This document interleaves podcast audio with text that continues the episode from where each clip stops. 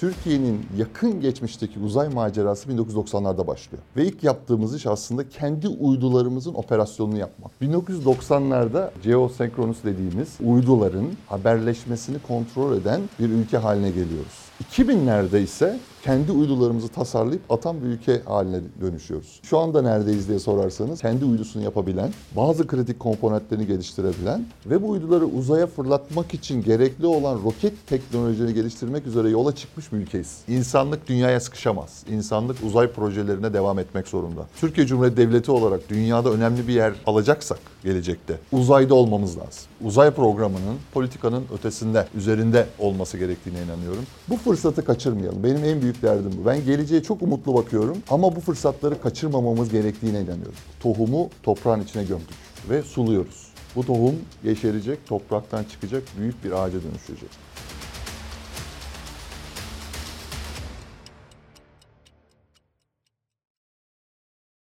Gündeme dair her şey takipçileri bugün hashtag'te özel bir konumuz ve özel bir konuğumuz var. Son zamanların en fazla konuşulan konularından bir tanesi uzay. Uzaya gidiyor muyuz? Uzay çalışmaları ne alemde? Uzayda ne yapacağız? Uzay programında neler olup bitiyor? Ve daha bununla ilgili sosyal medyada birçok akış görebiliyorsunuz. Bugün konuğumuz Delta V şirketinin kurucu genel müdürü aynı zamanda değil mi hocam? Ve Koç Üniversitesi öğretim üyesi doçent doktor Arif Karabeyoğlu. Türkiye'deki en yetkin isimlerden bir tanesi uzayı konuşabileceğimiz. Biz de GDH'da biliyorsunuz en yetkin isimleri ağırlamaya gayret ediyoruz. Hocam hoş geldiniz. Hoş bulduk, hoş Sizi bulduk. burada ağırlamak GDH ailesi için hem çok önemli hem de bir stres. Çünkü uzay bizim de bilmediğimiz bir konu. Ben 3-4 gündür uzayla yatıp uzayla kalkıyorum. Acaba ne sorabiliriz? Evet, Doğru soruyu evet. sormak çok önemli. Bir de herkesin konuştuğu bir konu hocam. Yani uzay son dönemde. Doğru. Elon Musk'ın da bu sosyal medyada çok fazla işte aktif olmasıyla birlikte uzay iyice popüler bir hale geldi. SpaceX'in çalışmaları devam ediyor. Şimdi biz gündemin bu en çok konuşulan maddelerinden olan uzay çalışmalarını hiç bilmeyen bir insanın bile anlayacağı şekilde anlatmaya kalksak uzay serüvenine ne zaman başladık Türkiye olarak hmm. ve bu işin şu anda neresindeyiz? Ee, öncelikle burada sizlerle olmak gerçekten benim için de büyük bir keyif. Bilhassa gençlerimize bu konuları anlatmak benim için her zaman için e, mutluluk verici bir durum. Şöyle söyleyeyim size aslında hani Türk milleti olarak bizim uzay serüvenimiz hani yüzlerce binlerce yıl öncesine gidiyor. Ama o kısmı tarihçilere bırakacak olursak ben yakın geçmişten bahsetmek istiyorum sizlere biraz. Türkiye'nin yakın geçmişteki uzay macerası 1990'larda başlıyor. Ve ilk yaptığımız iş aslında kendi uydularımızın operasyonunu yapmak. Bu çok önemli. Uyduyu atıyorsunuz, oradan gelen haberleşmeleri kontrol edebilmeniz gerçekten çok çok önemli. Bu stratejik öneme haiz bir durum. 1990'larda artık geosenkronus dediğimiz uyduların haberleşmesini kontrol eden bir ülke haline geliyoruz. 2000'lerde ise kendi uydularımızı tasarlayıp atan bir ülke haline dönüşüyoruz. Burada ilk başta küp uydularla başlıyoruz. Üniversitelerimizin İTÜ'nün attığı bir uydu var. Bundan sonra da artık daha büyük uyduları, gözlem uyduları olsun ve haberleşme uyduları olsun bunları atıp uzayda çalışır hale getiren bir ülke durumuna geliyoruz. Daha sonraki e, noktalarda ise bu uyduların içerisinde kullanılan birleşenlerin, komponentlerin geliştirilmesi, teknolojik olarak bu noktaya gelebilmek kritik olduğu için o alana giriyoruz. E, burada bir takım atılımlar yapıyoruz ve şu anda neredeyiz diye sorarsanız aslına bakarsanız kendi uydusunu yapabilen, bazı kritik komponentlerini geliştirebilen ve bu uyduları uzaya fırlatmak için gerekli olan roket teknolojilerini geliştirmek üzere yola çıkmış bir ülkeyiz. Ee, bazı şeylere başlamamız gerekiyor.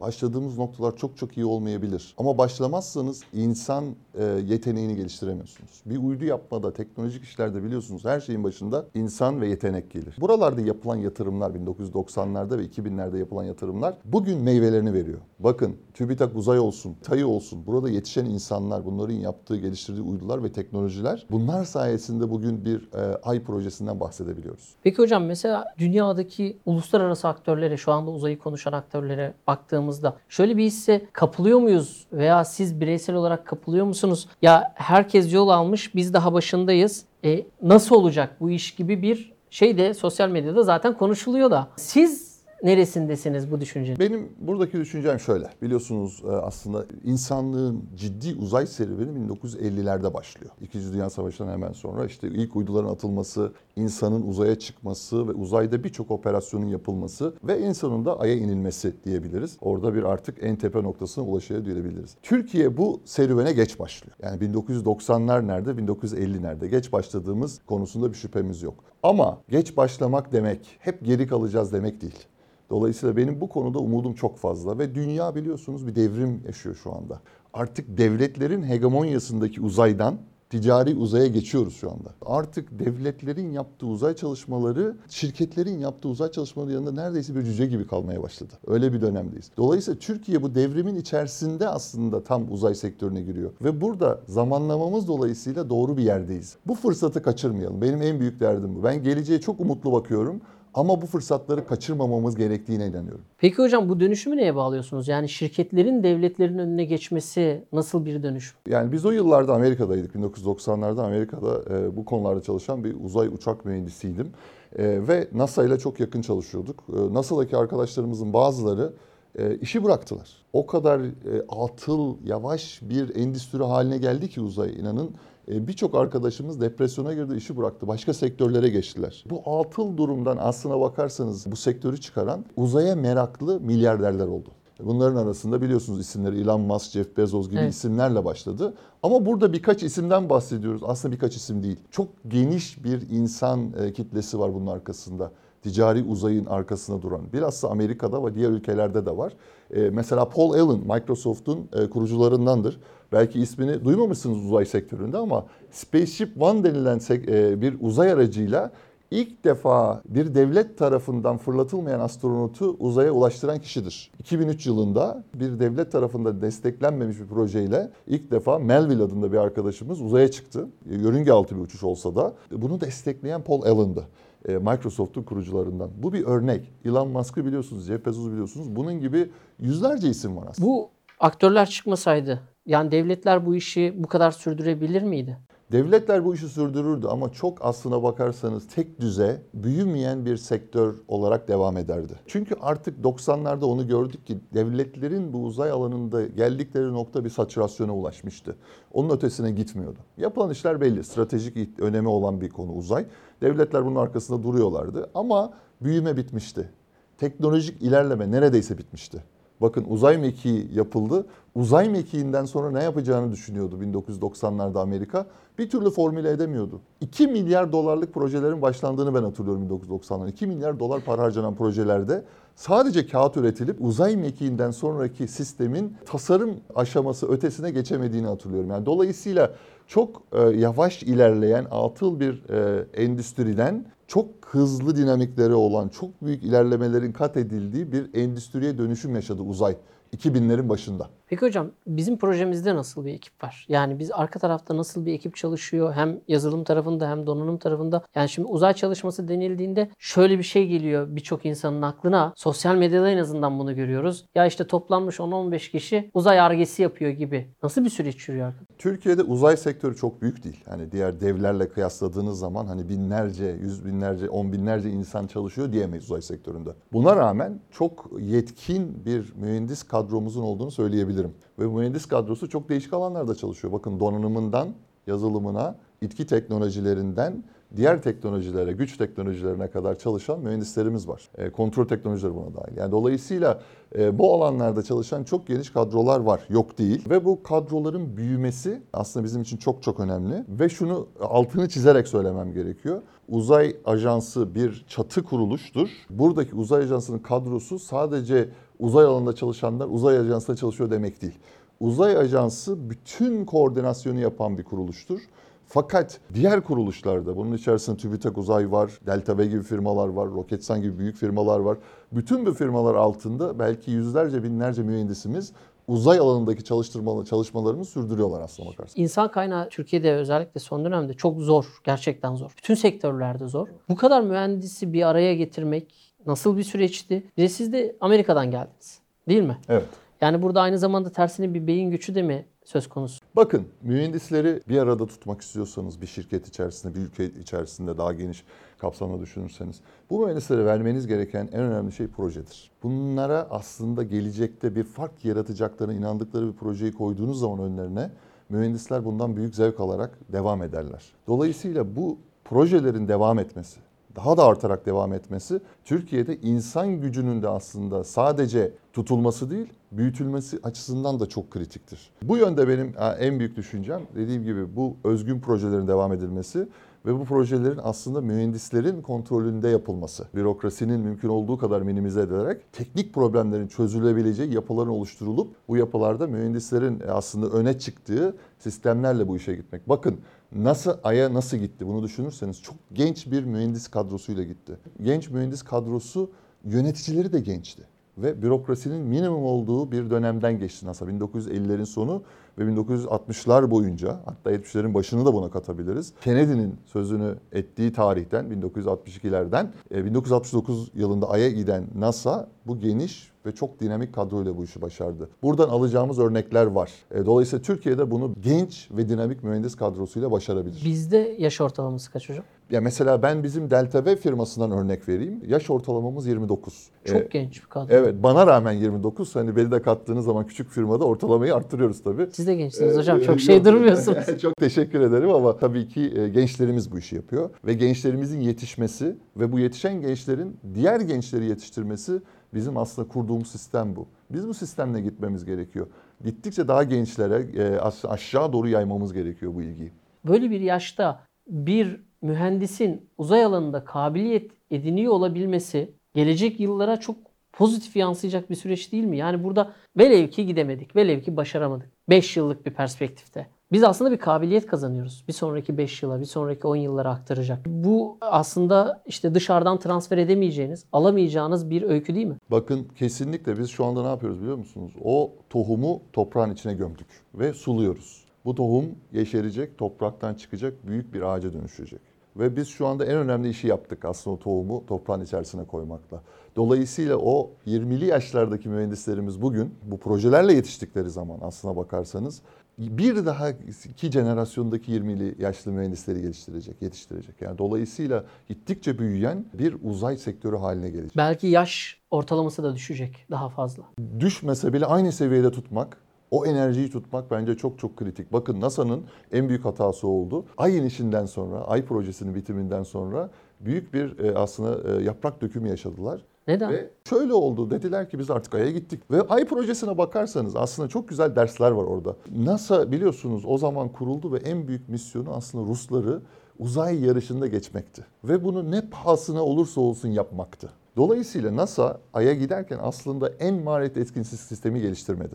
En hızlı şekilde Ay'a gideceği sistemi geliştirdi. Bundan dolayı da aslına bakarsanız Ay projesi sürdürülebilir olmadı. Çok pahalı bir sistemde siz Ay'a birkaç kere gidersiniz. Ama orada ekonomik olarak e, yapabileceğiniz bir şey yoksa ve çok pahalı bir sistemde gidiyorsanız bir noktada durmanız gerekiyor. Amerika'ya aynen bu oldu ve e, 7 tane Apollo projesinden sonraki 6 tanesi başarıyla biliyorsunuz Ay'a iniş yaptı. Dediler ki artık bizim Ay'da öğreneceğimiz, yapabileceğimiz bir şey yok. Yarışı da kazandık. Bundan sonra artık dünyaya yakın e, uzayda çalışmalarımızı sürdüreceğiz dediler. E, ve burada öğrendiğimiz ne? Sürdürülebilir uzay konusunda devam istiyorsanız uzay alanında bunu ekonomik olarak yapmanız lazım ve ekonomik ekonomik temelleri sağlam atmanız lazım. Onun için diyorum ki ben ticari uzay çok çok önemli bir devrim.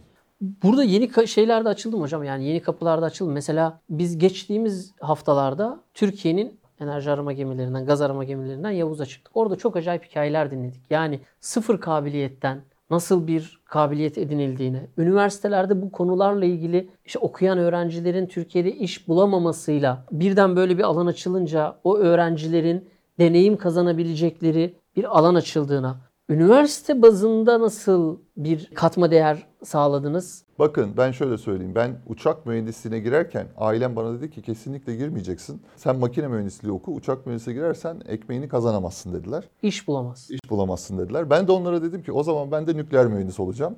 O şekilde pazarlık ettik kabul ettiler. Çünkü nükleer mühendis olmamı hiç istemiyorlardı. Dolayısıyla uçak mühendisliği okuyabildim. Fakat ben uçak mühendisi olarak çıktığım zaman 1991 yılında mezun oldum İTÜ uçak mühendisliğinden. Bakın yapabileceğim bir iki tane iş vardı. Türk Hava Yolları'nda teknik mühendis olabilirdim veya TAİ'de bir e, üret, üretim mühendisi olabilirdim. ARGE yapmam neredeyse imkansızdı. O yılların Türkiye'sinden 1990 Türkiye'sinden bugün çıkan uzay mühendislerimizin aslında önünde o kadar imkanlar var ki uçak mühendisleri de buna dahil inanılmaz yol kat. Hem özel şirket hem devlet. Hem devlet, özel şirket, devlet ve antreprenör yani kendi işini yapma imkanı dahi gençlerimizin şu anda var ve görüyoruz birçok gencimiz kendi işini yapmak için de bizlerle geliyor konuşuyorlar. Hocam şöyle yapabilir miyiz, bunu yapabilir miyiz? Bu konuda da çok büyük girişimler var. Yani dolayısıyla her alanda gençlerimiz için aslında e, önlerinin çok açıldığını söyleyebiliriz. Burada kritik olan şu, üniversitelerimizin aslında e, öğrenci yetiştirirken sadece sayılarının değil niteliklerin de artması çok kritik. Yani burada alınan eğitim seviyesinin yükselmesi önemli sayıların ötesinde. Fakat ben hep bunu söylüyorum. Mühendislerimiz gerçek eğitimini şirketlerde, projelerde alırlar. Dolayısıyla bu projelerin devam etmesi, artarak devam etmesi ve ticari yönde hani sürdürülebilir bir şekilde devam etmesi bence çok çok kritik. Her şeyde devletimize güvenmememiz lazım. Bu firmaların, uzay firmaların artık dünyaya satabilecekleri ürünleri geliştirip e, kendilerini devletin fonlamasından ayırmaları gerektiğini düşünüyorum. Hocam bu özel şirketler üniversitelerin eğitim kalitesine de bir etki yaptı mı? Kesinlikle yaptı. Şöyle yaptı. Artık eskiden üniversitelerimizde ben hatırlarım eski yılları. Üniversitelerimiz ne konuda araştırma yapacaklarını bilmezlerdi. Hocalarımız bize Amerika'ya gelirlerdi sorarlardı, sorarlardı ki hocam ne alanda araştırma yapalım? Biz bilmiyoruz yani konuları. Çünkü bir sanayi yok. Bakın bir sanayi olmazsa üniversite ne yapacağını bilemez. Şu anda güçlü bir sanayi oluşmaya başladı Türkiye'de. Uzay alanında da, uçak alanında da biliyorsunuz savunma sanayinde de bilhassa. Yani dolayısıyla bunlar artık üniversiteleri de yönlendirmeye başladılar. Buradaki ihtiyaçlar, teknoloji ihtiyaçları, bilim ihtiyaçları üniversitelere yansıdı. Üniversiteler artık bu konularda araştırma yapmaya başladılar. Her bir bileşen de bir araştırma konusu değil mi? Binlerce Kesinlikle. bileşenden Bakın- bahsediyoruz. Bakın yani siz bir uçak yaptığınız zaman altında binlerce komponent bileşen var ve bunların her biri bir teknoloji. Yüzlerce alt yüklenici çıkıyor ortaya. Kesinlikle yani dolayısıyla bu bu çok büyük bir aslında e, endüstri bazı. Evet. Bu endüstri bazı üniversitelerle beraber çalışmaya başladığı zaman üniversiteleri de beraber yukarı çekmeye başladılar ve artık üniversitelerimiz ütopik, gerçek olmayan konularda araştırma yapmak yerine sanayinin ihtiyacı olan teknoloji alanlarına yönelmeye başladılar. Bu üniversitelerimizin kalitesi açısından da çok çok önemli. Burada şöyle bir durum da var değil mi? Yani üniversite bu kaliteyi yakalayamadığında oradan mezun olan öğrencinin hani bırakın Türkiye yurt dışında da iş bulması zaten zorlaşıyor. Kesinlikle. Deneyimsiz. Yurt dışındaki aynı bölümden mezun bir başka mühendise göre birkaç sıfır belki arkadan başlıyorlardı. Şimdi deneyimlemiş, görmüş en azından bir yarışa hemen hemen aynı seviyede başlama gibi bir durum var. Kesinlikle doğru diyorsunuz ama şunu da söyleyeyim hakkını vermek açısından. Hani biz mühendis çıktığımız zaman 91 yılında iyi mühendis çıktık. Ben mesela İstanbul Teknik Üniversitesi'nden Stanford Üniversitesi'ne gittiğim zaman hazırdım. Yani hiç zorlanmadan master'ımı, doktoramı çok rahat bir şekilde tamamlayabildim. Yani dolayısıyla bizim mühendislik eğitimimiz yüksek, kalbur üstü üniversitelerimizde her zaman iyi oldu. Ama o zaman eksiğimiz şuydu. Ben bir tane kaynak yapmadan, talaşlı imalatı çok iyi görmeden mezun oldum. Bunların hepsini orada öğrendim. Şu andaki gençlerimizin avantajı gençlerimiz artık elleriyle iş yapabilecek üniversitelerde. Pratiği sahada görüyor. Sahada görüyorlar, üniversitede görüyorlar, staj imkanlarıyla görüyorlar. Biz stajımızı Türk Hava Yolları'nda yaptık. Çok güzeldi stajlarımız. Uçağı görebildik. Şanslıydık. Ama gençlerimizin şu anda staj yapabileceği belki 20-30 firma var bu alanda. Daha fazla var.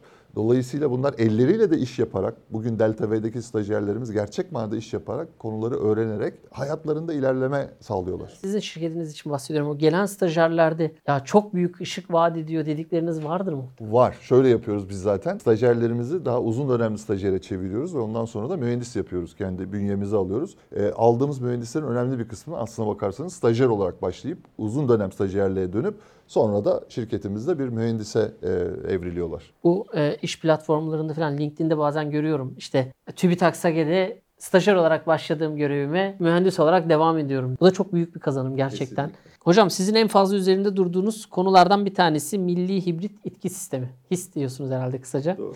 Hiç bilmeyen birisi için bu milli hibrit itki sistemi ne anlama geliyor? Ne demek? Ve biz burada çalışmalarda şu anda ne durumdayız? Biliyorsunuz roketçilikte bir kütleyi roketin arkasından atarak bir itki sağlıyoruz, kuvvet sağlıyoruz.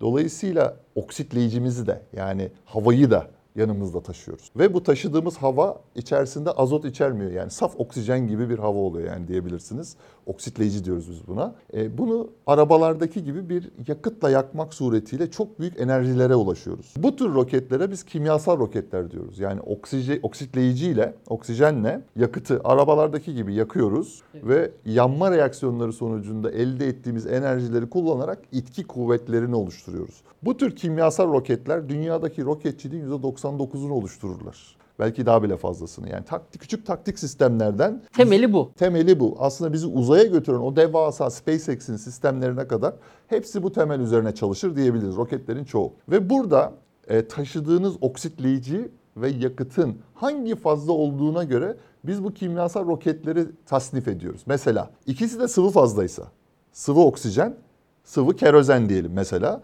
Bunları yaktığınız zaman bunlara sıvı yakıtlı roketler diyoruz. İkisi de katı fazlaysa biz bunlara katı yakıtlı roketler diyoruz. Biri sıvı, biri katı fazlaysa biz bunlara hibrit roketler diyoruz. Aslına bakarsanız dünyadaki roketlerin şu anda çoğu katı ve sıvı yakıtlı roket. Üçünün birbirinden farkı ne hocam? Aslına bakarsanız çok büyük farkları var ya sonuç olarak. Mesela katı yakıtlı roketler oksitleyici ile yakıt bir arada olduğu için katı fazla. Bunlar aslında birer patlayıcı gibiler. Bunları ateşlediğiniz zaman bir patlama gibi meydana geliyor aslına bakarsanız. Bir TNT çubuğu gibi. Bunu durdurmak neredeyse mümkün değil. Ateşlediğiniz zaman gidiyorsunuz. Mesela uzay mekiğinin yanında bulunan iki tane büyük roket katı yakıtlı roketlerdir. Ve uzay mekiğinin en büyük sıkıntılarından bir tanesi oydu. Bu katıları ateşlediğiniz zaman artık durduramıyordunuz. Bu katıları ateşlerken bir kaçış metodu yoktu. Astronotlar orada oluşan bir sıkıntıda sonları, akıbetleri belliydi. Dolayısıyla katıların en büyük sıkıntısı emniyettir. Yani yoğun olmalarına rağmen emniyet büyük bir sıkıntı oluşturur. Bunların test süreçleri nasıl oluyor? Yani durdurulamayan bir sistemden bahsediyorsunuz. E içerisinde astronotlar var. Sonuç tehlikeli yani. Herhangi bir şey olabilir. Test süreçleri hem maliyet açısından hem risk açısından nasıl işliyor? Şimdi biliyorsunuz roketçilikte en büyük olay testtir. Yani çünkü siz roketçilikte istediğiniz kadar analiz yapın. Bunun içerisinde numerik analizler de dahil. Roketin içerisinde tam olarak ne olduğunu belirlemek çok zordur. Biz bunlara zor nonlineer sistemler deriz matematiksel olarak. Modellemesi zor sistemlerdir. Dolayısıyla roketlerde testler çok çok önemlidir. Ee, ve şöyle bir örnek vereyim ben size. O Ay'a giden büyük roket var ya Satürn 5 Evet. roketi e, insanları Ay'a götüren. Onun en büyük motoru F1 motoru dünyanın hala en büyük sıvı yakıtı roket motorudur. Bu roket motorunu NASA 1500 kere ateşlemiş toplamında. Ve 1500 ateşleme sonucunda hala tam istediği performansa ulaşamamış ve ulaştığı kadarıyla astronotları Ay'a yollamış. Yani dolayısıyla testler çok önemli bunların geliştirilmesinde ve sonuçlar her zaman istediğiniz gibi olmayabiliyor. Yanmanın kararlılığı dediğimiz bir olay var. Bunu sağlamanız çok zor olabiliyor. Siz hedefe gitseniz de o aslında sizin çalışmanızın bittiği anlamına gelmiyor. Kesinlikle. Her zaman daha fazla iyileştirme imkanınız var. Peki bu sıvıyla katı arasındaki fark ne? Sıvı yakıtlı rokette oksitleyici ve yakıt. Yani arabanızın yakıt deposu ve e, oksitleyiciyi depoladığınız e, depo ikisinde de sıvı fazla depoluyoruz bunları. Sıvı fazla alıyoruz ve bunları biz pompalarla basarak yanma odasına enjekte ediyoruz. Aynen arabanın yanma odası gibi. Evet. Ve burada enjekte ettikten sonra bunlar yanma reaksiyonlarını gerçekleştiriyorlar. Çok büyük hızlarda. Çok büyük enerjiler ortaya çıkıyor birim metreküp başına. Ondan sonra bunları da çok büyük hızlarla lüleden dışarıya doğru atıyorsunuz. Siz bunları çok yüksek hızla attığınız zaman bu kütleyi aşağıya doğru o sizi yukarıya doğru itiyor. Çok büyük çok büyük kuvvetlerle. İtki dediğimiz olay bu. İtki dediğimiz olay bizi aslında reaksiyonla yukarı atması demek aslına bakarsanız. Bu katıyla sıvı arasındaki tehlikeli durum yani çalışma prensibi muhtemelen aynı değil mi? Yani şöyle ikisi de yanma reaksiyonuna dayanırlar. Fakat oksitleyici ve yakıt birinde ayrı ayrı tanklarda bulunuyor sıvı fazla. Öbüründe ise iç içe geçmiş durumdalar. Dolayısıyla katı yakıtlı roket motorundaki katı yakıt bir patlayıcı. Çünkü oksitleyici ile yakıt bir arada. Yani şöyle düşünün havayla yakıtı bir araya karıştırmışsınız gibi düşünün. Sıvı sıvıda bu durum yok mu? Sıvı Patlayıcı. sıvıda bu durum yok. Fakat şöyle bir durum var. Sıvı sıvıda da tehlike vardır. Çünkü iki sıvının kaçak yapıp bir araya gelme olasılığı ve karışma olasılığı var. Bu iki sıvı karıştığı zaman bakın ne oluyor biliyor musunuz? Çok büyük patlayıcılar ortaya çıkıyor.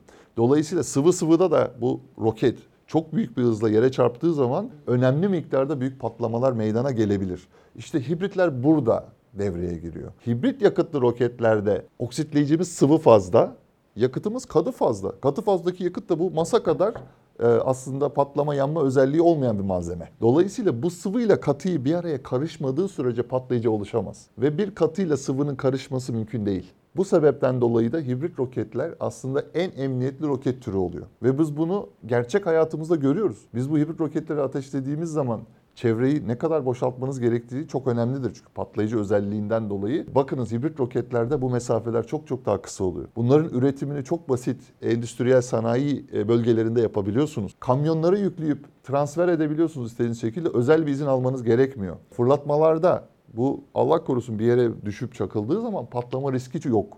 Yani dolayısıyla çok büyük avantajları var emniyet yönünden. Ben şöyle de bir örnek vereyim size. Ben bir hibrit roketi getirip burada sizin önünüzde ateşleyebilirim. Bunu bir sıvı veya katı yakıtlı roketle yapmanız mümkün değil. Yani Amerika'da yasal değildir ve aynı zamanda emniyetli de değildir. Yani dolayısıyla hibritlerin çok büyük bir emniyet avantajı var. Bu emniyet avan- avantajı ne getiriyor biliyor musunuz? Maliyet avantajını getiriyor.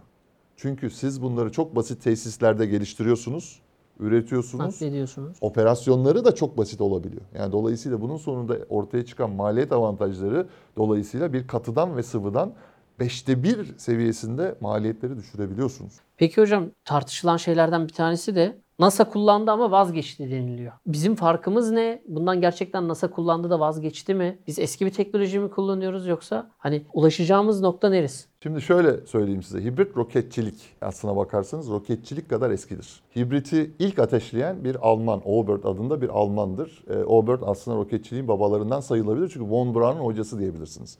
Von Braun da bütün roketçiliğin babasıdır. Dolayısıyla Oberth'ün 1930'larda ateşlediği bir sistemdir hibrit. Ama hibrit gelişimini katılar ve sıvılar kadar hızlı tamamlamamıştır. Neden? Çünkü hibritin teknolojik problemleri vardı. Yanma hızının düşük olması, yanma kararlılıkları ile ilgili sıkıntıları vardı.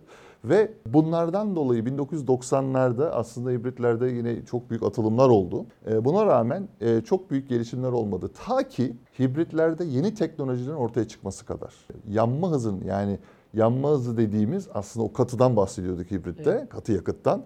O da yakı, katı yakıt ne kadar yüksek hızlarla yanıyorsa üzerine bir sıvı oksitleyici akıttığınız zaman aslında o kadar kompakt ve güzel bir roket elde ediyorsunuz. Roketin aslında daha verimli olmasını sağlıyorsunuz. E, ve 1990'ların sonunda Stanford'da bizim aslında geliştirdiğimiz bir teknoloji. Mum yakarak aslında ürettiğimiz bir teknoloji.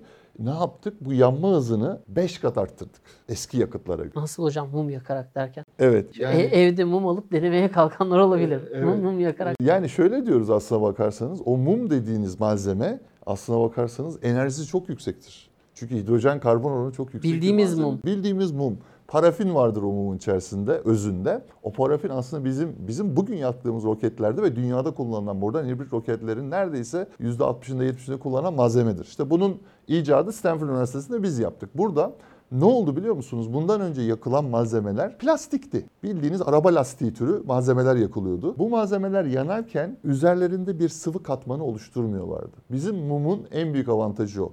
Yanarken eriyor ve üzerinde bir sıvı oluşturuyor. Sıvı oluşturunca siz bu sıvı damlacıklarını gaza karıştırabiliyorsunuz. Aynen arabalar, eski arabalardaki karbüratörler gibi. Dolayısıyla ne oluyordu burada? Yanma hızını biz 5 kat arttırmayı becerdik. Bunun üzerine başka teknolojiler de gelişti. Yanma kararlılığını aslında arttırabileceğimiz, karbon kompozit gövdelerin kullanılması. Bunun gibi 3-4 tane teknolojiyi üst üste koyduğunuz zaman ileri hibrit teknolojileri 2000'lerin başında gelişti. Ve buna istinaden de aslına bakarsanız modern hibritler tekrardan inanılmaz derecede momentum kazandı. E, bugün e, sadece Türkiye'de değil, dünyada hibrit roket teknolojileri inanılmaz derecede geliştiriliyor. Buna Almanya dahil, Güney Kore dahil, Amerika'da 5-6 şirket var. Bunların içerisinde en çok bilineni Virgin Galactic biliyorsunuz. Richard Branson'ı uzaya götüren bir sistem hibrit roket kullanılıyor. Yani dolayısıyla şu anda hibrit roketler inanılmaz derecede bir momentum kazandılar. Bunun birinci sebebi teknolojik olarak çok daha fazla ilerlemiş olmaları 90'lara göre. İkinci sebebi ise ticari uzay. Ticari uzayda artık ne önemli biliyor musunuz? Maliyet. Maliyetler önemli olduğu için artık sıvı ve katı yakıtlı roketlerde maliyetleri çok daha fazla indirmek mümkün değil. Bakın SpaceX yapabileceğini yaptı. Bundan daha fazla indiremez. Onun için maliyetin daha da fazla indirebileceği teknolojilere insanlar yönlenmeye başladılar. Ve bunun en büyük aslına bakarsanız adaylarından bir tanesi hibrit roketler. Bu sebepten dolayı ticari uzayla birlikte birçok ülke, ülkede bu modern hibrit dediğimiz ileri hibrit teknolojilerini kullanan programlar ortaya çıktı. Bugün Almanya'da Impulse diye bir firma var. Parafin ve sıvı oksijen bizim aslında geliştirdiğimiz sistemleri kullanarak uzaya faydalı yük atmaya çalışıyor. Aynı teknolojileri kullanarak şu anda Güney Kore'de bir firma yapıyor e, benzer bir geliştirme. Yani bunun örnekleri dünyada onlarca var şu anda. Bu hibritte yani maliyet düşürmek diyorsunuz ya amaç. Yani her özel sektörün, özel şirketin amacı budur zaten. Bu hibritte çok çok daha fazla düşebileceğimiz maliyetler var mı yani? Önü o kadar açık mı? Kesinlikle e, benzer etkiyi üreten katı ve sıvı yakıtlı sistemlere göre bizim bu aslında yani kendi gösterdiğimiz bir şey. Yani çünkü bunların maliyetlerini biz biliyoruz yaptığımız için. 1 bölü 10 kadar aslında bir maliyet etkinlik yani %10'una kadar düşürebiliyoruz maliyeti birim itki başına. E, bu da bu sistemlerin basitliğinden ve emniyetinden ortaya çıkıyor. Şimdi hibrit denilince de mevcut otomobillerde de işte hibrit otomobil, çevre dostu otomobil gibi birçok pazarlama argümanları kullanılıyor. Yani burada çevre açısından da avantaj var galiba. Çok büyük bir avantaj var çevre açısından. Çünkü bizim burada kullandığımız oksitleyici genelde sıvı oksijen türü oksitleyici kullanıyoruz. Sıvı oksijeni e, biliyorsunuz teneffüs edebilirsiniz. Evet. Biz oksijeni dünyaya yaydığımız zaman roket motorundan bıraktık dünyaya. Hiçbir önlem almamız gerekmiyor. Çünkü çevre açısından hiçbir dezavantajı yok. Çünkü oksijen. Yani nefes alırken ciğerlerimize çektiğimiz oksijen aslına bakarsanız. Yakıt da keza. Kullandığımız yakıtları neredeyse yiyebiliyorsunuz. E, Amerika'da FDA'de kabul edilmiş yakıtlar var parafin bazlı yiyebildiğiniz. Mesela elmanın dışarısına kullanılan bazı biliyorsunuz e, mumlar vardır. Evet. Bunları kullanırsanız roketlerde yiyebilirsiniz. O seviyede aslında e, doğaya zarar vermeyen sistemlerden bahsediyoruz.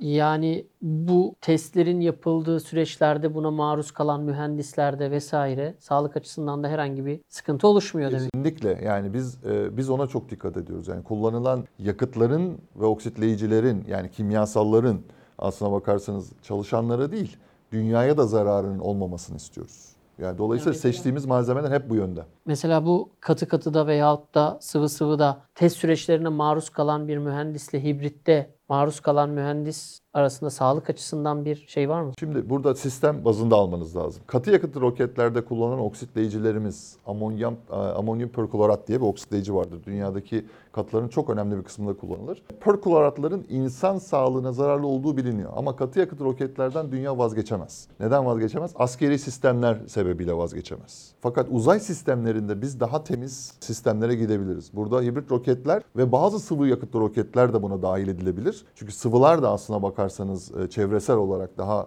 e, iyi bir şekilde yapılabiliyor. Çünkü orada da sıvı oksijen kullanabiliyoruz. Evet. Yakıt olarak da mesela kerozen dediğimiz arabada dizel yakıtına benzeyen bir yakıt kullandığınız zaman aslında orada da benzer sonuçlar elde edebiliyorsunuz. Hocam sorular o kadar çok ki. Çok da güzel anlatıyorsunuz. ben kendimi aslında şu anda şey yapıyorum. Bir dersteymiş gibi hissediyorum. Şimdi biz bu ay görevinde nasıl bir kazanım elde edeceğiz? Nasıl bir deneyim elde edeceğiz? Ay ile ilgili birkaç sorum arka arkaya var ama ilk önce şuradan başlayabilirim. Bizim en çok konuşulan mevzu daha aya inmeden sert iniş mevzusu. Yani deniyor ki niye sert iniyoruz? Medyaya da politikaya da biraz alet de edildi bu kavram. Şimdi bu sert iniş tam olarak neyi ifade ediyor?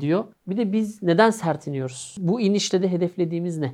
Ay projelerine bakarsanız dünyada yapılmış olan ay projelerine e, ülkelerin çoğu aya ilk temaslarını sert inişle sağlarlar. Neden? Çünkü sert iniş, yumuşak iniş dediğimiz yani saniyede birkaç metre bölü e, gibi hızla aya temas etmeye göre çok daha kolay yapılabilir. Şundan dolayı siz uzay aracınızı dünyada bir ateşlemeyle ne yapıyorsunuz? Aya yolluyorsunuz. Ondan sonra bir ateşleme daha yapmak suretiyle ne yapıyorsunuz? Ay yörüngesine sokuyorsunuz. Ay yörüngesinde dönen uzay aracınızı Ay'a yumuşak bir şekilde indirmek için ayarlanabilir etkisi olan bir etki sistemiyle yavaşça Ay'a indirmeniz gerekir. Dolayısıyla bu step Apollo'da belki videolarda izleyicilerimizin gördüğü bu misyonun, görevin oldukça zordur teknolojik yönden. Çünkü etkisi ayarlanabilir bir sistemle siz yavaşça Ay'a yaklaşmanız gerekir. Ayda atmosfer yok biliyorsunuz. Ayda atmosfer olmadığı için yavaşlamanız için tek kullanabileceğiniz şey roket motoru. Bir parantez açıp sormak istiyorum. Evet. Ay için mi yoksa Mars görevi için de mi aynı şey geçerli? Mars görevi içinde kısmen geçerli. Çünkü Ya Mesela Mars- NASA'nın son görevinde o aracın böyle yavaş bir şekilde inişi yayınlandı. Bu sert iniş değil. Bu yumuşak iniş. Mars da çok benzerdir. Mars'a da yumuşak iniş yapmak istiyorsanız mesela bir araç indirmek istiyorsanız Mars'a Perseverance gibi ne yapıyorsunuz? Mars'ta atmosferi dünya atmosferinin %0.7'si kadar basıncı olan bir atmosferdir. Dolayısıyla yani uzay aracınızı yolladığınızda atmosferi kullanarak yavaşlamanız mümkün olmuyor. Mars'ta ne yapıyorsunuz? Önce atmosferi kullanarak biraz yavaşlıyorsunuz. Ondan sonra paraşütlerinizi açıyorsunuz. Paraşütlerinizi aç- açtıktan sonra e, yüzeye yaklaştığınızda roketlerinizi ateşliyorsunuz. O da yetmiyor. Roketlerden sonra bir winch çıkarıyorsunuz. Winch ile indiriyorsunuz aracınızı. Bakın Perseverance'ın Mars'a inişi böyle olmuştur. Dört tane ara kademeden oluşmuştur. Yani dolayısıyla Mars'a inmek de neredeyse hatta daha bile zor olabilir. Çünkü daha uzak olduğu için Ay'a inmek kadar zor. Peki şimdi biz Ay'a sert inişle ineceğiz demek ne demek? Yani biz direkt kendi aracımızı Ay'a bir şekilde fırlatacak mıyız? Onun öncesinde yapacağımız herhangi bir işlem, bir görev var mı? ben şimdi hiç bilmeyen biri olarak Ay'a indiği an araç sert inişle onun orada yapabileceği bir görev kalıyor mu geriye? Yani ay misyonlarının önemli bir kısmı bilimini aya ay üzerinde yüzeyinde yapmaz. Önemli bir kısmı ayın çevresinde yörüngede yapabilirler. Yani dolayısıyla siz ay misyonu dediğiniz zaman veya Mars misyonu dediğiniz zaman illaki aya Mars'a ineceğim diye bir kaide yok. E, Dolayısıyla bizim buradaki kurgumuzda da aslına bakarsanız Türkiye Cumhuriyeti Devleti bu aya yolladığı zaman probunu, uzay aracını burada yol boyunca elde ettiği derin uzayda bütün o bilimsel deneyimler, radyasyonla ilgili yapacağı gözlemler, ayın etrafında yörüngeye girdiği zaman elde edeceği bütün bilimsel, ayın yer çekimi olsun, ayın yüzeyiyle ilgili çekeceği resimler olsun veya ayın başka konularıyla ilgili yapacağı bilim olsun aslında misyonun, görevin çok önemli bir kısmını oluşturuyor. Bizim elimizde şu anda bunların hiçbiri yok değil mi? Yani farklı ülkelerin edindiği kazanımlardan elimizde veriler var ama bizim kendimize dair hiçbir verim yok. Hiçbir veri yok ve bütün ülkeler bakın e, bu gezegensel problarını tasarladıkları zaman ayda buna dahil her zaman için ilk etapta e, yörüngesel misyonlar, görevler tanımlarlar. Ve çünkü bu daha kolaydır. Bakın bir gezegene iniş yapmak, bilhassa atmosferi olmayan bir gezegene ay gibi veya ince atmosferi olan Mars gibi bir gezegene iniş yapmak çok zor bir misyondur. Dolayısıyla bunları yapmak yerine ilk etapta bu gezegen etrafında yörüngeye girmek suretiyle biliminizi bu şekilde yaparsınız ve sonraki görevlere, iniş görevlerine hazırlık yapmış olursunuz. Dolayısıyla Türkiye'nin aslında bu girdiği yol, bu işin bilimini yapan bir insan olarak doğrudur. İlk başta sert iniş misyonu, yörüngesel misyon ve arkasından sert iniş misyonu yapılıp daha sonra bunun yumuşak iniş misyonuyla desteklenmesi doğru yöntemdir. Eğer Türkiye ilk ben yumuşak iniş yapacağım, bu yola giriyorum deseydi bu daha fazla aslında bilimsel yönden eleştirilmesi gereken bir durum olurdu. Bu zaman açısından da herhalde ba- bambaşka bir süreci mi kapsıyor? Çok zor bir görevle işe başlamış olurdunuz. Şu anda ne yaptık? Biz zorluğu ikiye böldük. İlk zorluk Ay'a gitmek. Ayın çevresinde yörüngeye girmek. İlk basamağa çıktık. Bakın çok yüksek bir binaya siz basamakları zıplayarak çıkamazsınız. Adım adım çıkmanız lazım. Bu işin ilk adımı da Ay'a gitmek, yörüngeye girmek ve daha sonra yörüngeye girdikten sonra ne yapıyorsunuz? Kendinizi biraz yavaşlatmak suretiyle ay yüzeyiyle temas sağlıyorsunuz. Bu çok yüksek hızlarda bir temas. Günün sonunda oraya attığınız artık çakıldıktan sonra bu uzay aracınız orada yapacağınız çok fazla bir bilim kalmıyor. Ama ülkemizin bir aya ilk teması olduğu için aslında bir- birçok ülkede olduğu gibi Türkiye için de önemli. Hani bayrağımızı aya taşımak açısından çok kritik olduğunu düşünüyorum. Ve bu sadece bizim ülkemiz tarafından yapılan bir görev değil. Bunu bütün ülkeler, Rusya ile başladı biliyorsunuz Luna misyonlarıyla Ay'a sert iniş bütün ülkelerin Ay programlarında uyguladıkları aslında e, görevdir diyebiliriz. Peki biz mesela ayın etrafında o sert iniş yolunda veri toplamak yerine direkt sert inişi de misyon edinebilir miydik sadece? Kesinlikle hani daha basit bir misyon yapsaydık eğer kendimize görev olarak e, edinseydik şu olacaktı. Biz dünyadan kendi uzay aracımızla motorumuzu ateşleyecektik. Dünya yörüngesinden Ay'a gidecektik. Dünyayla e, bizim e, Ay ile bizim uzay aracımızın yörüngesi bir noktada kesişip çarpışacaklardı. Çarpışma da aslında bir sert iniştir. E, Dolayısıyla biz bunu bu şekilde yapabilirdik. Ama biz bunun ötesinde bir şey yaptık. Ne yaptık? Biz bu uzay aracımız Ay'a yaklaşırken birkaç ateşleme daha yapmak suretiyle kendini Ay'ın etrafında bir yörüngeye sokacak. Ve dolayısıyla biz daha uzun bir süre Ay'ın etrafında kalmak suretiyle bilim yapma şansı oluşturacağız kendimize.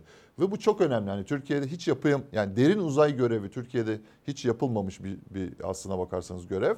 E, Dolayısıyla bunun yapılması sadece Türkiye açısından değil, dünya açısından da önemli. Çünkü bizim burada elde edeceğimiz bilgiler, yaptığımız bilim sadece Türkiye'ye katkı değil, dünyaya da bir katkı olacak diyebiliriz. Bu verilerin aktarımı nasıl olacak? Yani araç aya sert iniş yaptıktan sonra bir veri aktarımı mümkün mü yoksa yol boyunca mı bize aktaracak? Yok. e, veri aktarımı tamamıyla sert iniş noktasına kadar olacak. Yani dolayısıyla biliyorsunuz çok büyük antenler kullanılıyor derin uzayda. Derin uzaydan dünyayla bir ilişki, e, bir haberleşme yapabilmek için. Dolayısıyla bütün yol boyunca bu haberleşme olacak. E, uzay aracımız Ay'a yaklaşırken elde ettiği bilgiler, fotoğraflar dünyaya yollanacak.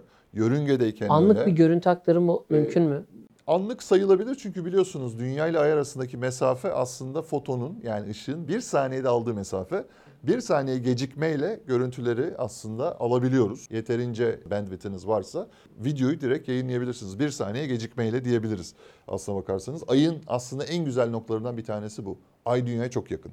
Dolayısıyla haberleşme oldukça kolay bir şekilde yapılabiliyor. Peki hocam bunun sonrası gelecek tabii. Yani biz bu projede edineceğimiz kazanımlar bizim neler olacak veriler ve bir sonraki projemiz için nasıl bir yön çizecek bize? Yani bu bir ilk adımdır. Aile aslına bakarsanız sert temas bir ilk adımdır. Birçok ülke içinde böyle olmuş. Bundan sonra Ay'a yumuşak temas. Yani Ay'a bir şeyleri indirmek, bilim yapacak, e, robotik misyonları indirmek e, olacaktır. Bundan Onların hedef. altyapısına dair çalışmalar da var mı? Kesinlikle. Bu robotik misyonlarla ilgili çalışmalar sürdürülüyor uzay ajansımız tarafından. Efendime söyleyeyim Ay'a nasıl ulaşacağımız, Ay'a nasıl ineceğimiz konusunda fikirler oluşturuluyor. Teknolojiler geliştirilmeye başlandı. Yani dolayısıyla bunlar öngörülüyor. Bundan sonra bu büyük Artemis gibi projeler içerisinde veya Rusların e, e, Çinlerle beraber yaptığı projeler içerisinde e, Türkiye Cumhuriyeti yer alabilir.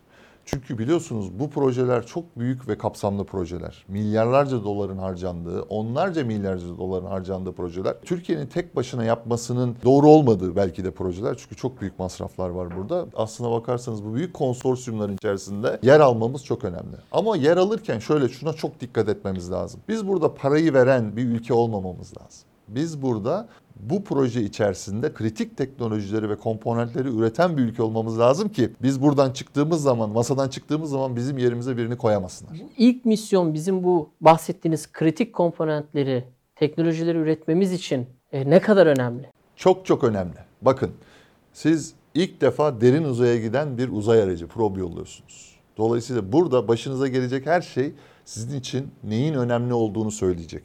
Nedir bu? Ee, radyasyon etkileri, yer çekimi etkileri, bu uzay aracını kontrol etme üzerine teknolojik zorluklar.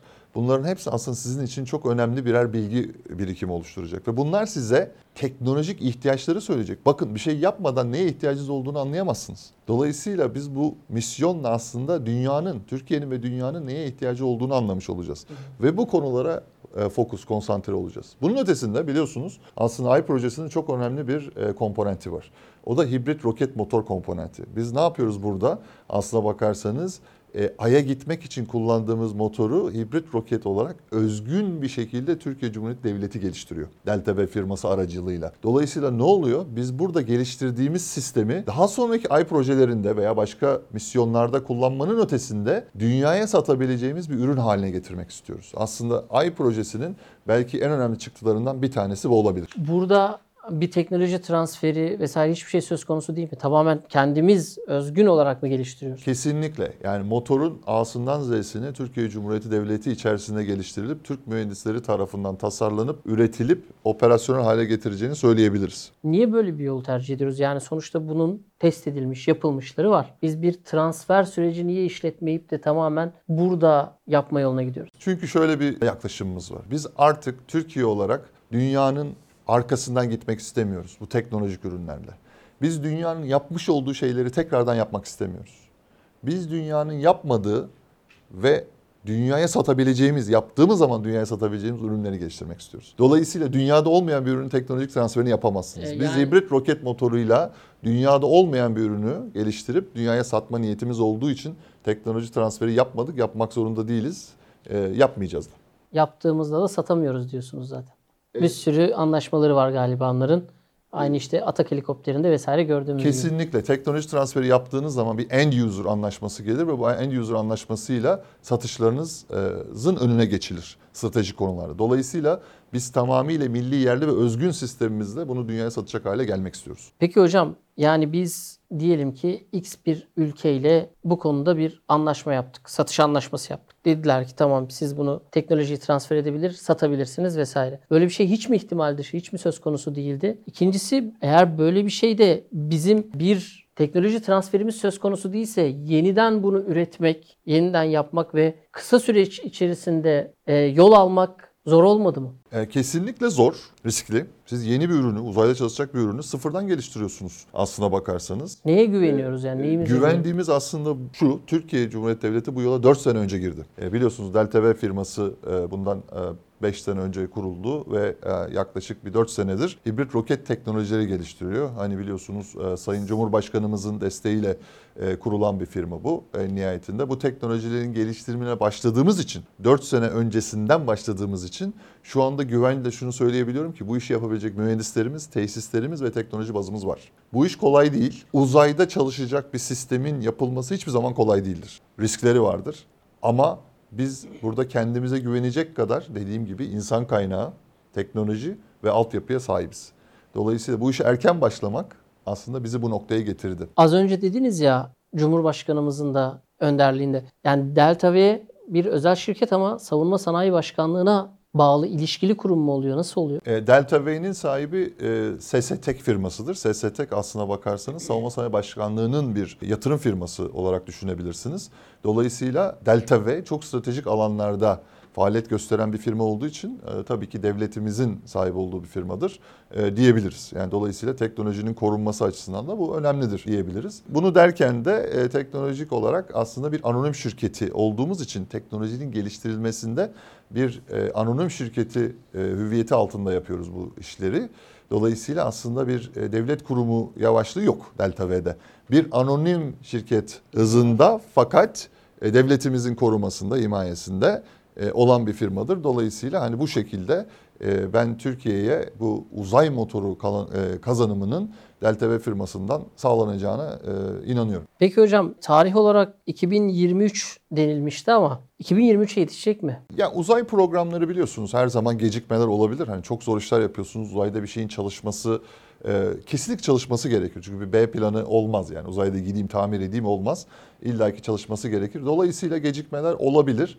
E, ama ben şunu söyleyebilirim size bil- bilgim o alanda olduğu için. E, uzay motorumuzda yani HIS'te hibrit e, motorda bir gecikme yok. Dolayısıyla biz bu motoru teknolojik e, gelişimini, ateşlemeleri tam takvimine uygun bir şekilde devam ediyor. Ve zamanında teslimimizi yapabilecek durumda olduğumuzu ben size söyleyebilirim. E, bu motor söz verdiğimiz tarihte uzaya çıkacak şekilde ve hazır olacaktır diyebiliriz. Yani burada o tarihten daha öncesi de mümkün mü? Var mı öyle bir şey? O bile mümkün. Yani o tarihten bile önce bu motoru ortaya koyup çıkarmamız mümkün.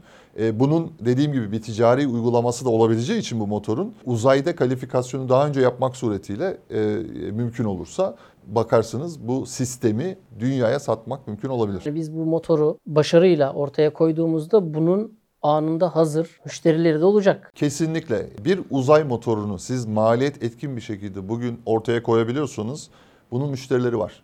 Çünkü bu motorlar dünyada şu anda inanılmaz derecede pahalı. Bugün e, piyasaya çıksanız böyle bir sistem almaya kalksanız konuştuğumuz rakamlar 10 ile 20 milyon eurolardan bahsediyoruz. Bizim sistemimiz daha uygun fiyatlı Bizim olacak. sistemimizdeki hedef e, 1 ile 5 milyon arası. Yani dolayısıyla çok büyük bir aslına bakarsanız ekonomik kazanım ortaya çıkıyor.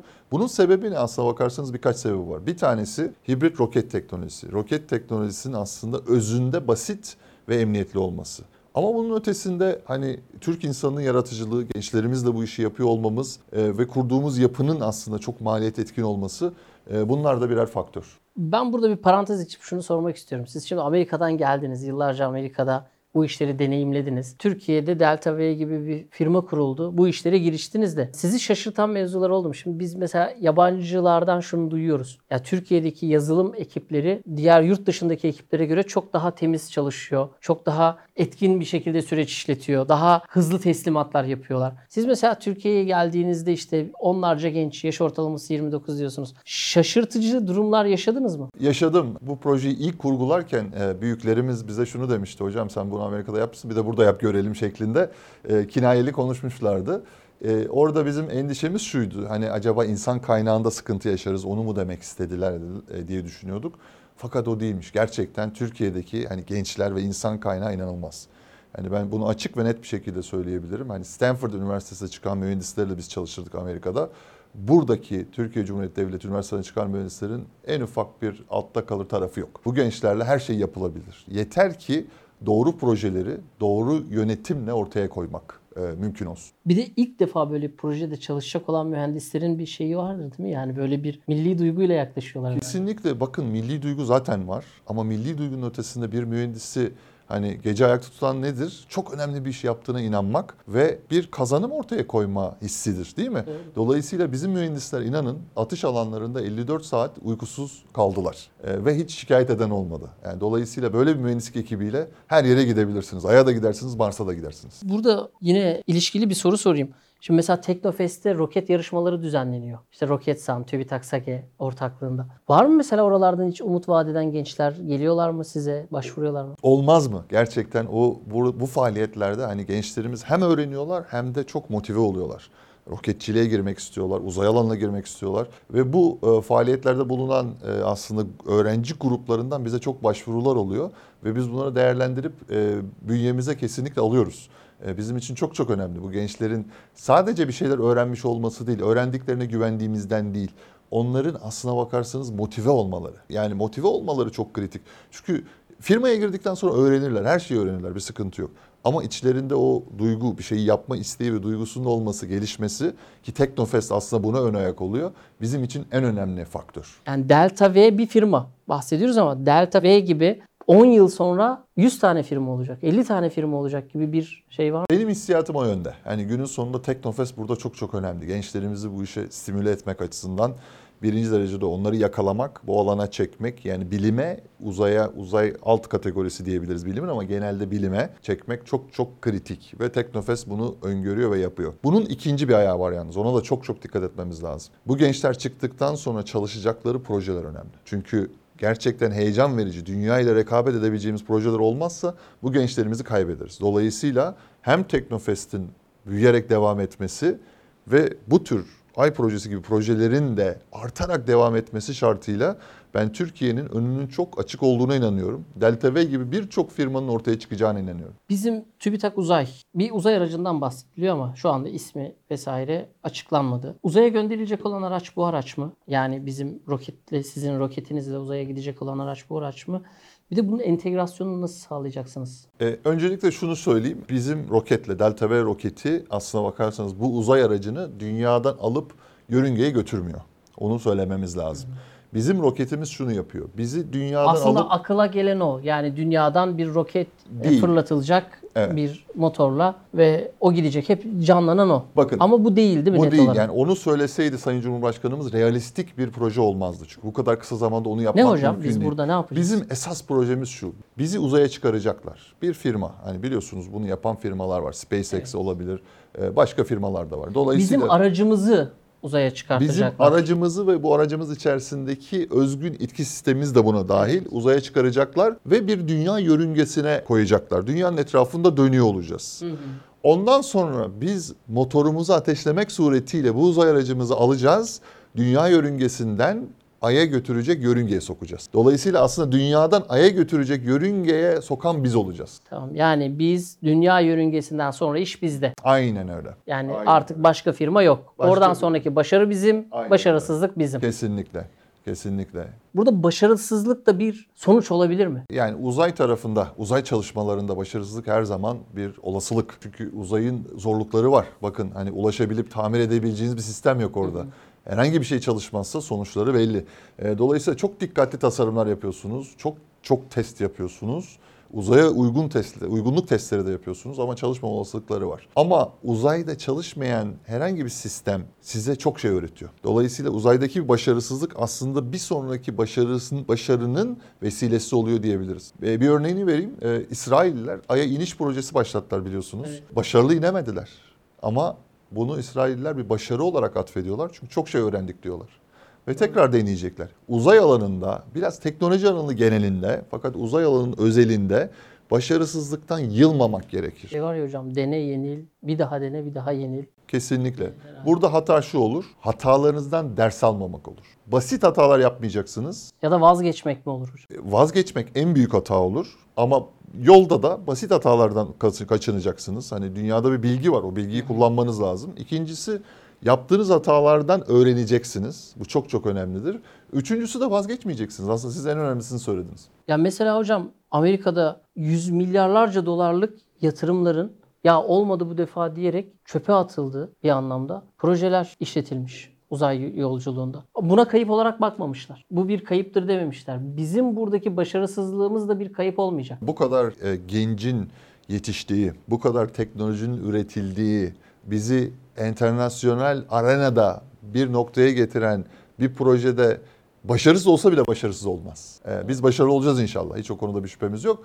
Ama e, biz zaten hani bu işlere girmek suretiyle başarının önemli bir kısmını elde ettik. Ya uluslararası aktörler bu işlere çok devasa bütçeler ayırıyorlar tabii. Yani NASA'nın filan bütçesi çok çok yüksek bütçeler. İşte SpaceX'in konuşuyoruz yani e, bir uzay yolculuğuna verdiği bütçeler bile. Bir de bunun yatırım kısmını düşünün. Devasa bütçeler muhtemelen. Biz bu bütçelerin neresindeyiz? İkincisi de bunu artırarak devam etmemiz yani bu bütçeleri artırmamız bizim dünyadaki refahımızdan çalan bir süreç mi? Çok önemli bir soru sordunuz. Hani uzay projelerinde bu Amerika'da buna dahil. Yani yatırılan paralar hep sorgulanır. Denir ki fakirlere niye doğurmuyor, doyurmuyoruz hani bu paralarla. Bunlar haklı e, yönleri var. Fakat ben şöyle yaklaşıyorum. Yani günün sonunda onun da yapılması lazım, bunun da yapılması lazım. Yani insanlık dünyaya sıkışamaz. İnsanlık uzay projelerine devam etmek zorunda. Ve biz Türkiye Cumhuriyeti Devleti olarak dünyada önemli bir yer alacaksak gelecekte, çocuklarımız önemli bir yer alacaksa bu dünyada uzayda olmamız lazım. Ve uzayda çok kuvvetli olmamız lazım. Ben buna yüzde yüz inanıyorum. Ve ben şöyle düşünüyorum. Bütçelerimiz çok fazla olmayabilir, olmayacaktır en nihayetinde diğer büyük devlere göre. Fakat bu paraların ne kadar verimli harcandığı bizim için çok önemli. Doğru yerlerde harcanması çok önemli. Ben burada şuna bakıyorum. Sürdürülebilirlik. Yani uzay alanında öyle alanlara girmemiz lazım ki ileride dünyaya satabileceğimiz ürünleri çıkarmamız lazım. Ya bu ürünler satılırsa da bir sermaye, bir bütçe daha rahat ayrılabilir hale gelecek. Kesinlikle Yatırım. ve daha da önemlisi özel sektörümüz, sanayicimiz bu işe girecek. Diyecekler ki bu işten bir para kazanılıyor. En azından kendimizi sürdürebiliyoruz. Yani kahramanlığın da ötesinde bir hikaye çıkarabilirseniz, e, ticari bir hikaye, günün sonunda çok daha fazla sanayici bu işe girecektir. Bu da sürdürülebilir uzay için çok önemli. Az önce söylediğiniz şey de önemli bence. Hani dediniz ya dünyada refah bir hayat istiyorsak uzayda olmamız lazım. Burada savunma etkisi de var değil mi? Yani uzayın büyük bir e, savunma alanında büyük bir etkisi rolü var. Söylemesi üzücü bir şey benim için de ama ben uzayın birebir savunma alanında kritik olacağını inanıyorum önümüzdeki 20-30 sene içerisinde. Hani bu uyduların vurulması, uyduların savunulması da buna dahil. Yani dolayısıyla uzayda bir varlık gösterilmesi, uzaydaki kıymetli unsurlarınızın korunması ve tekrardan yenine konulması, konulabilmesi bunlar çok önemli unsurlar olacak. Çok kritik değil mi? Yani siz kendi uydunuzu uzayda koruyamıyorsanız uydunuzu koruması için başka bir devletle işbirliği yapmak zorundasınız ki o da müttefikiniz olmak durumunda. Daha da fazlasını söyleyeyim. Siz e, bir uydu network'ünüz var uzayda. Bunu savunma amacıyla da kullanıyorsunuz. Diyelim ki vuruldu bir şekilde hani imha edildi uzayda. Yerine hemen koyamıyorsunuz. O kabiliyeti kaybettiniz. Dolayısıyla bu yerine koyma kabiliyetinin de Türkiye'de olması lazım. Mesela büyük devletler bu yerine koyma kabiliyetine çok önem verirler. Kaç ay içerisinde ben bu kıymetli sistemleri yerine koyabilirim derler.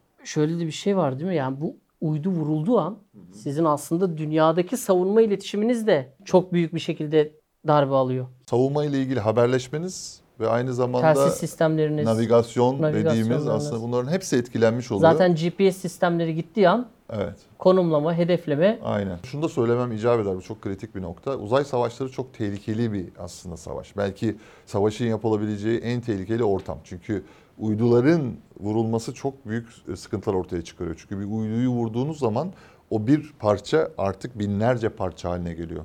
Ve uzayın o bölgesini bir uzay çöplüğü haline getiriyor. Yani uzay çöplüğü miktarını arttırmış oluyorsunuz bu uyduları vurmak suretiyle. O ondan parçalar- sonra iletişiminiz de zor değil mi? Ay, İletişimden Mars, daha kötüsü. O bölgeye artık uydu koyamıyorsunuz. Çünkü orası artık bir mayın tarlası gibi. Çok küçük parçalar inanılmaz hızlarla döndüğü için dünya etrafında artık o bölgeye yeni uydu koymanız mümkün olmuyor. Dolayısıyla uzayın yakın çevresi böyle bir savaş durumunda inanılmaz derecede e, kötü bir çöplüğe dönebilir. Hiçbir uyduyu kullanamayacağınız bir alan haline gelebilir. Yani dolayısıyla bu insanlık için ve uzay çalışmalarının sürdürülebilirliği açısından en önemli sıkıntılardan bir tanesi. Onun için bu uzay çöplüğünün temizlenmesi çok stratejik bir konu ve dünyada çok önem verilen bir konu. Türkiye bu konuya girmesi ve bu konuda çalışma yapması önemli. Onun için uzay motorları aslında bu yönden de önemli. Uzay çöplüğünün temizlenmesi, orada ortaya çıkacak bu tür sıkıntıların, uyduların vurulmasının e, yaratacağı çok büyük sıkıntıların bertaraf edilmesi açısından da stratejik bir konu. Yani eğer sizin aracınız, motorunuz, itki sistemleriniz yoksa bu sahnede rolünüz de yok. Kesinlikle. Uzaya çıkabilmek önemli ama uzaya çıktıktan sonra uzayda manevra yapabilmek için de motorlar lazım. O da önemli. Niye ay? Çok güzel bir soru. Aslına bakarsanız ay çok önemli ve çok özel. Niye özel? Dünya kadar küçük gezegenlerin bu kadar büyük uyduları olmuyor.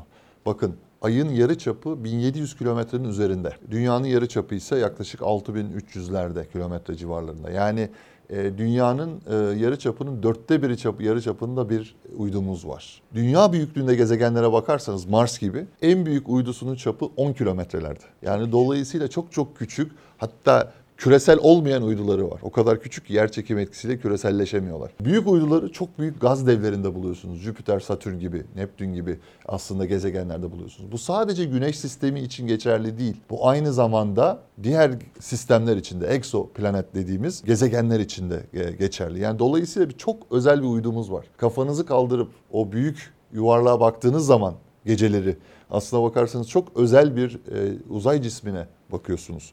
Dolayısıyla bu bizim için bir aslında şans. Bu ne demek? E, çok kolay ulaşabileceğimiz bir gezegen diyebilirsiniz Aslında Ay'a. bir işaret Çok gibi yakın. hocam bir yandan. Kesinlikle Ay bize aslında o işareti göz kırpıyor diyebiliriz. Buradayım diyor. Buradayım diyor ve dolayısıyla yani Ay'a gidip yerleşmeden ve Ay'da birçok şeyi öğrenmeden başka gezegenlere gitmek çok zor. Mars'a gitmekten bahsediliyor bu çok zor. Bakın Mars'a biz 9 ayda gidiyoruz şu andaki teknolojimizle.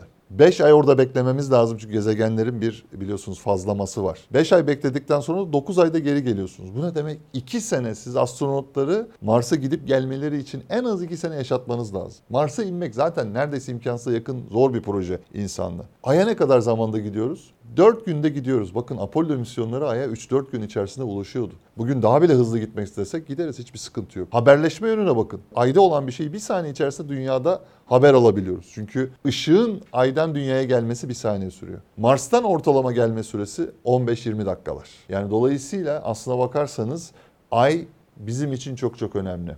Peki başka stratejik yönden ne önemi var? Yani niye ay ile ilgilenir? Niye aya gitsin insanlık? Bu da çok önemli. Şundan dolayı önemli. Dünyaya bir şey olduğu zaman en kolay ulaşabileceğimiz uzay cismine aslında ay. Çok hızlı bir şekilde. Aslında bir hayat botu gibi düşünebilirsiniz ayı. Yani ayın yüzeyine belki yerleşemeyebilir insanlık ama lava tüpleri içerisinde yerleşim e, mümkün olabilir. Daha da önemlisi Ay aslında bir zıplama taşı. Çünkü Ay dünyaya çok yakın olmasına rağmen yer çekimi 1 bölü 6'sı. Bu ne demek? Siz uzay araçlarınızı Ay'da doldurabiliyorsunuz yakıt ve oksijenle. Ne yapıyorsunuz? Siz bunları çok kolay bir şekilde Ay'dan diğer gezegenlere yollayabiliyorsunuz. Ve işin güzel tarafı Ay'da su var. Su ne demek? Su şu demek hidrojen ve oksijen üretebiliyorsunuz. demek. Yani yaşam alanı. Yaşam alanının alanında olması var. Bir de yakıt, roket yakıtı üretebiliyorsunuz demek. Enerjiyi güneşten alıyorsunuz. Suyu kırmak suretiyle hidrojen ve oksijen üretiyorsunuz. Hidrojen ve oksijen aslında roket yakıtı. Siz roketlerinizi ayda doldurduğunuz zaman çok kolay bir şekilde diğer gezegenlere yollayabiliyorsunuz. Bakın bu roket yakıtı ile ilgili konuyu çalışmak üzere e, Amerika'da firmalar bundan 15 yıl önce kuruldu. Yani dolayısıyla aslında bunlar e, ayın ticari yönünü de size göstermiş oluyor. Oradaki madencilik, turizm ve onun ötesinde dediğim gibi bu e, yakıt olayı e, gerçekten size ilerisi için çok önemli fırsatlar ortaya koyuyor. Peki hocam ne kadar hızlı ilerliyor? Yani dünyada bu iş ne kadar hızlı ilerliyor? Gördüğümüz Jeff Bezos, Elon Musk gibi figürler var sürekli. Bir şekilde yaptıklarından artık dünya medyası anında haber veriyor. Bu ne kadar hızlı ilerliyor? Biz bunda hiç gecikme, zaman kaybetme şansımız var mı? Gerçekten ticari uzay çok hızlı ilerliyor. Hani bilhassa SpaceX gibi firmalar, Blue Origin gibi firmalar çok hızlı bir şekilde bu konuyu ilerletiyorlar. Yani teknoloji ilerlemesi şu yönde oluyor. Dünyadan ne kadar ucuza uzaya çıkabiliyorsanız aslında uzayda yapacağınız çalışmalar o kadar hızlı oluyor. Dolayısıyla bunun çok ucuz yapılabilmesi için Elon Musk'ın geliştirdiği Falcon roketleri var biliyorsunuz. Bunlarla maliyeti yarısına hatta üçte bir seviyelerine kadar indirdi. Tekrar kullanımı da ortaya koy- e, koyarak. Şimdi çok daha büyük bir roket yapabiliyorsunuz Starship. Evet. Bunun da maliyetleri çok daha fazla düşürecek. Yani dolayısıyla uzaya ulaşım artık bizim için daha maliyet etkin bir hal alacak. Ya bu kadar hızlı gelişen bir misyonda uzaya çıkanlar nasıl yer edinecekler? Yani işin bir de bu tarafı var değil mi? Evet. Burayı biz daha önce geldik. Burası bizim diyecektir muhtemelen. Hani o uzay savaşları dediğiniz şey bir anlamda başlayacak herhalde. Kesinlikle uzay ve daha da önemlisi ay. Ben onun için Ay'a çok önem veriyorum ve Türkiye'ye geldiğimden beri Ay'ı, Ay'ı hep zikrediyoruz ismen. Çünkü Ay'a gittiğiniz zaman, yerleştiğiniz zaman şu anda biliyorsunuz 1967'de bir anlaşma var. Birçok dünya ülkesinin imza attığı bir anlaşma. Şunu diyor işte uzay ve uzaydaki cisimler işte kimsenin malı değildir. Dünyadaki insanlığın ortak malıdır diyor ama şöyle de bir durum var. İnsanlığın tarihini biliyoruz. E, günün sonunda Anlaşmaların geçersizliğini görüyoruz. ben şunu düşünüyorum. Oraya gidebiliyorsunuz, gitme teknolojiniz varsa, orada kalabiliyorsanız, kalma teknolojiniz varsa orası sizin oluyor. Dolayısıyla Türkiye'nin burada kendine bir yer edinmesi çok önemli. Dolayısıyla oraya gidebilmeyi ve orada kalabilmeyi çalışması gerekiyor. Niye önemli? Ay gerçekten stratejik öneme haiz. Yani ileride bunun uzayın savunma amacıyla kullanılması yönünden de ay çok kritik bir aslında gezegen diyebilirsiniz. Yani bir uydu. Dolayısıyla e, ben Türkiye'de bu ay projelerini hani bir aslında lüks olarak görmüyorum. Bunları bir gereksinim olarak görüyorum. Bunların da hocam herhalde bütün çıkış noktası geliyor roket motoruna, yakıta Doğru. geliyor. Doğru. Bunu halletmemiz lazım. Kesinlikle ve bunu hallederken maliyet etkinlik biliyorsunuz ticari uzayda bir numaralı önemli olan o. Maliyet etkin bir şekilde yapmamız lazım. Geri kullanım yapabiliyorsak geri kullanım yapmamız lazım. Geri kullanamadığımız kısımlarını roketlerin mümkün olduğu kadar ucuza yapılması lazım. İşte Delta V'de bizim biraz da misyonumuz o yönde. Hani geri kullanılamayan, geri kazanılamayan roket kısımlarının mümkün olduğu kadar maliyet etkin bir şekilde üretilip kullanılabilmesi üzerine çalışıyoruz biz Delta V'de. Ee, ve burada başarılı olursak hani dünya çapında kullanılabilecek ürünlere gitme şansımız e, oldukça yüksek. Sürekli vurgunuz çalışıyoruz. Ekipler çalışıyor, gençler çalışıyor ve önünüzde bir takvim var. Hiç şeyle karşılaştınız mı? Yani bütün bu süreçte umudunuzu kıran şeyler oldu mu? Aslına bakarsanız umudumuzu kıran şeyler oldu. Hani e, bürokrasinin zorlukları var. Hani Türkiye'de biliyorsunuz her zaman zorluklar yaşanabiliyor. Ama bunların hepsini aslında bertaraf eden bir unsur var. O da gençlerimizdeki aslında gördüğümüz o ışık. Şunu diyor bize. Ne olursa olsun bu işin yapılması lazım ve durulmaması lazım. Ve bu gençler aslında bu e, meşaleyi alıp daha ileri götürecekler. Dolayısıyla bunu gördüğünüz zaman şunu diyorsunuz. Zorluklar ne kadar fazla olursa olsun bu işe devam edilmesi lazım. Ee, ve o şekilde devam ediliyor. Hani Türkiye'de ilerlemeler oluyor ve ilerlemelerin devam edeceğine de ben inanıyorum. Ee, burada şunu yapmamak gerekiyor. Biz fokusumuzu çok fazla yaymamamız lazım. Diyelim ki başka teknolojik alanlara girme konusunda. E, çünkü bunu yaparsak kısa sürede o zaman gerçek işimizden işimizden uzaklaşmış olabiliriz. Yani dolayısıyla bizim burada en azından yakın gelecekte hedefe kitlenip doğru işleri yapıp doğru konularda doğru sonuçları alıp ürüne çevirmemiz gerekiyor bazı motorlarımızı. Uzay tarafında olsun, başka taraflarda olsun. Bunları ürün haline getirip maliyet etkin bir şekilde dünyaya pazarlamamız gerekiyor. Peki hocam yani 100 kişilik bir firmadan bahsediyoruz. İşine odaklanmış, fokuslanmış. Böyle bir firmadan dünyadaki diğer ülkelerdeki devlerin haberi var mı? Yani bir Delta V olarak neresinde duruyorsunuz? İster inanın ister inanmayın hani geçen gittiğimiz bir uzay konferansı var. Dünyanın en büyük uzay konferansına gittik. Orada Delta V'yi duyunca, Delta V'nin yaptığı aslında sonda roketlerini görünce biliyorsunuz e, yani uzaya yukarı çıkıp aşağı inen sistemlerdir bunlar. E, Birçok kişinin hayretler içinde kaldığını gördük. Dediler ki siz neredeydiniz, niye haberimiz yok sizden? E, gerçekten çok etkilendiler. Şundan etkilendiler. Hani Türkiye'de böyle bir teknolojinin ortaya çıkması birinci şaşkınlıklarıydı ama daha da önemlisi bu işin ne kadar maliyet etkin yapılabileceğini görmeleri. SpaceX de bu konuda çalışıyor değil mi? SpaceX e, şöyle, SpaceX uyduları uzaya çıkarabiliyor. Belki yakında 100 tane uyduyu uzaya çıkaracak ama bu uyduların uzayda dağıtımı çok büyük bir problem. Ve SpaceX için de çok büyük bir handikap. Ve bizim bu uzay motoru teknolojimiz aslında bu uyduları birer birer gerekli yörüngelere taşıyabilecek durumda. Dolayısıyla SpaceX bizim gibi firmaların bunu maliyet etkin bir şekilde yapabilmesi açısından onlar için çok kritik. Yani bu dolayısıyla Delta V ile de ilgililer. SpaceX onu söyleyebilirim.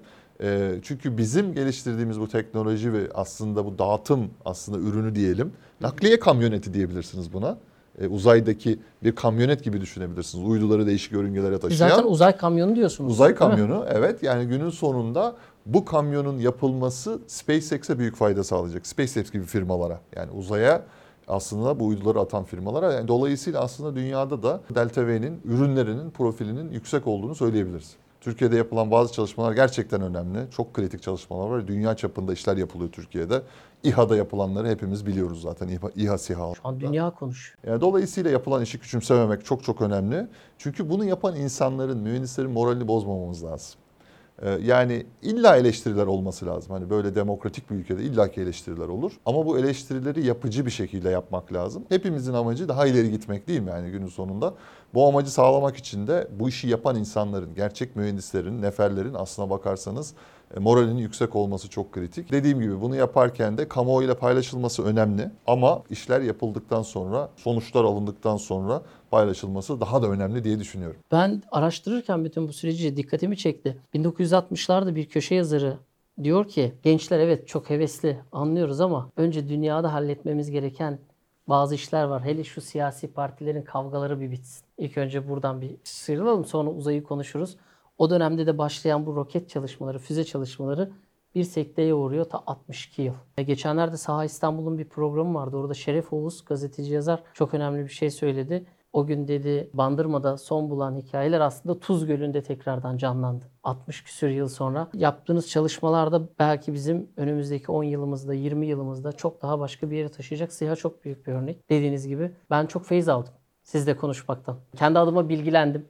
Daha somut cümleler kurabilirim en azından. Ben eminim izleyen birçok arkadaşımız da somut cümleler kuracaktır. Bizim size sormayı unuttuğumuz, şurayı da eklemek istiyorum dediğiniz herhangi bir şey var mı? E, Ben en son şunu söylemek istiyorum. Hani uzay programının politikanın ötesinde, üzerinde olması gerektiğine inanıyorum. Bizim e, varoluşumuz için çok çok önemli programlar bunlar e, biliyorsunuz. Uzay tarafı, savunma sanayi tarafı. Burada yapılan işlerin ciddiyetle yapılması ve ciddiyetle eleştirilmesi gerektiğine inanıyorum. Şunu da söyleyeyim, gençlerimizde gerçekten bu heyecanı görüyorum. E, Bilgi ve yeteneği görüyorum, çalışma azmini görüyorum.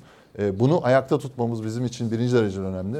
E, Bunu da ancak mevcut projeleri daha da büyüterek, çeşitlendirerek yapabiliriz. Burada vereceğim en son mesaj bu olacaktır. Bu aşı umarım bu maya tutar. Ben çok teşekkür ediyorum. Ben de çok teşekkür Bize ederim. vakit ayırdığınız için. Çok sağ olun.